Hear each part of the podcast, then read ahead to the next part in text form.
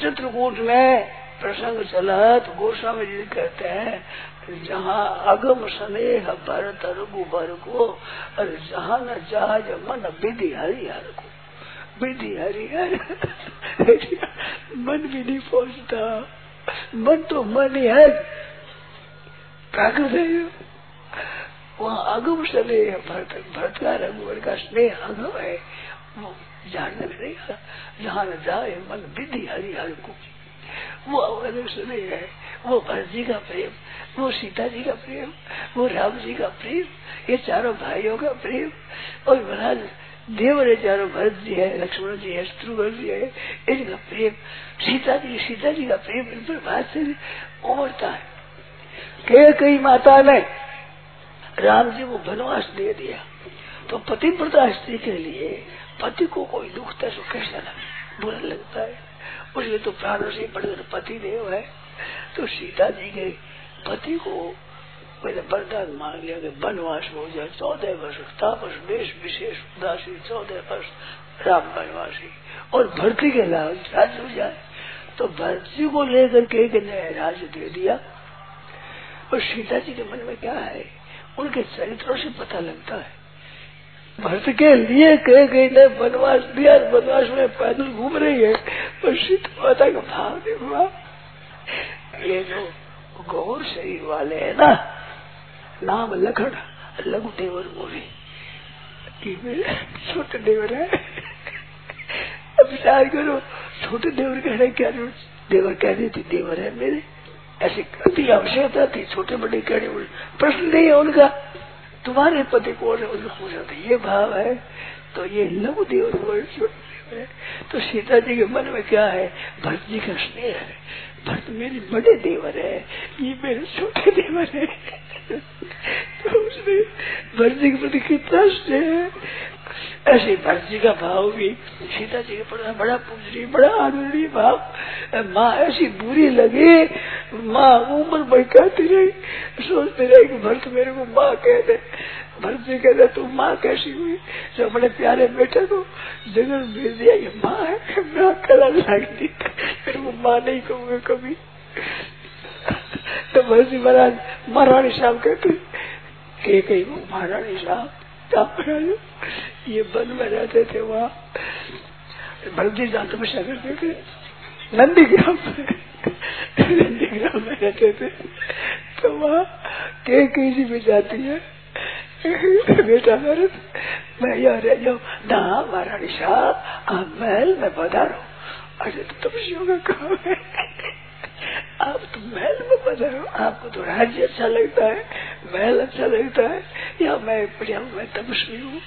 कि एक बार मैं ही पड़ी रहूँ महल। हाँ माँ माँ ने कहा महारानी साहब, आप महारानी साहब महाराजा। आपको राज्य अच्छा लगता है ना? इस वास्ते आप महाराज महल में पधारो बेटा मेरे महल तो खाते ही बुरा लगता है। उठे पधारो। तो ये कितना प्रेम है भरत जी का। सीता जी के प्रति सीता का कैसे प्रेम है। नाम राम लघु लोग राम लखन लघु देवर बोले। ऐसी बातों में मालूम होता है, कितना भाव है। जब चित्रकूट मिले तो मिले तो ब्रह्मराज जी महाराज के चरणों में दंडोत की पड़े। फिर प्रेम से सीता जी के चरणों की धूड़ी को लेकर के सिर पर रखा तो सीता जी ने आशीर्वाद दिया। तो वहाँ लिख दे अपडर बीता भरत जी के मन में अपना ही डर था, वो राम जी तो कुपित नहीं होंगे और बिना कारण मेरी माँ ने राम को तो दुख दिया तो सीता जी तो कुपित हो जाएगी मेरे पर तो सीता जी आशीर्वाद दिया तो भरत जी का पैर मिट गया। सीता जी तो प्यारे पुत्र की तरह मानती है। भरत जी लक्ष्मण देवराव को ऐसे प्यार से देखती है। जी का कितना स्नेह, कितना माना सीता जी का स्नेह, प्रेम। रेख ही नहीं है ऐसी। भगवान राम जी के लिए नहीं है। लक्ष्मण जी का मन का क्षोभ बन जाए, मिले तब लक्ष्मण जी का मन का क्षोभ नहीं मिटता पर राम जी का मन का क्षोभ है ही नहीं। तो पहुँचते राम जी के मन में तो वाल्मीकि की आता है एक दिन पंचवटी में रहते थे। तो गोमती नहाने के लिए जा रहे थे सुबह जल्दी उत्तम श्रद्धा करते, तारा रहते हुए। तो जल्दी स्नान करते तो ठंडी ठंडी हवा चलती थी। श्री जी महाराज बोले इस समय में भरत है जो सरजू में स्नान करता होगा, उसको ज़्यादा लगता है, ठंडी लगती है। कमट अन्न के नहीं महाराज भर्ती को याद रखते हैं भर्ती भूलते नहीं। ये भगवान प्रपंच ताश बजा में तो ऐसी बात चली तो फिर लखनलाल जी बोले कि महाराज, के के क्या क्या हाथ लगा? अब जो हुआ विधवा हो गई, बेटा भी नाराज़ हो गया, उसे क्या हाथ लगा? श्री जी महाराज बोले में मध्यमा माता करिए तब जा कदाच है ना?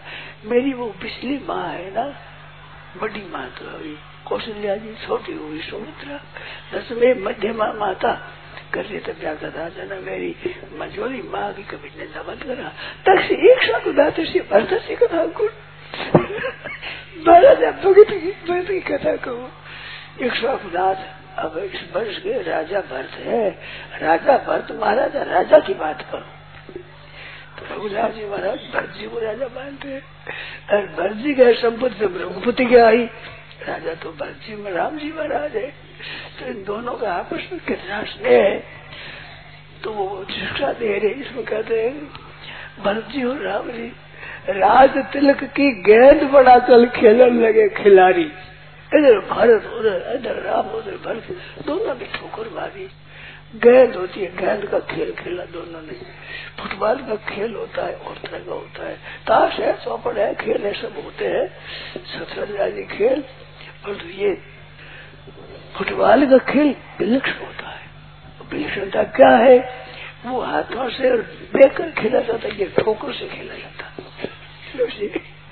उसमें जो घोड़ी मार ले ले ले उसकी विजय हो जाती है, और इसको विजय क्या ये जिस तरफ़ आ जाए, उसकी हार हो जाती है। और ठोकर मारता अपने तब नहीं आना तक उस विजय हो जाती है। तो राज तिरंग गए तो बड़े खेलने लगे खिलाड़ी, इधर राम और भर दोनों ने ठोकर मारी राम जी कहते हैं, मैं कैसे राज गद्दी बैठू राजा तो भरत के है। भरत के राजा तो राम जी है, मैं कैसे राजा ना वो राजा स्वीकार करते, ना वो फुटबॉल को कौन स्वीकार करे। दोनों ठोकर मारते। तो चौदह वर्ष ये राज रूपी कैद ठोकरों में मारी जाती रही। अंत में राम जी पर गोल हो ही गया। भरत जी विजयी हो गए। राम जी हार गए। राम जी घोड़े में राजगति बैठ गए। भरत तो बड़ा तपस्वी रहे। ऐसा तपस्वी रूप होते हुए कहते हैं, खजाने की दशरथ जी महाराज खजाने की दस गुना वृद्धि कर दी। खजाना बढ़ा दिया। राजाओं को राज कर दिया, अपने प्रजा को राज़ी कर दिया। ऐसे भरत जी ने राज्य किया। तपस्वी का वेश। कितनी विलक्षण बात भरत जी महाराज की। अलौकिक और राम जी की।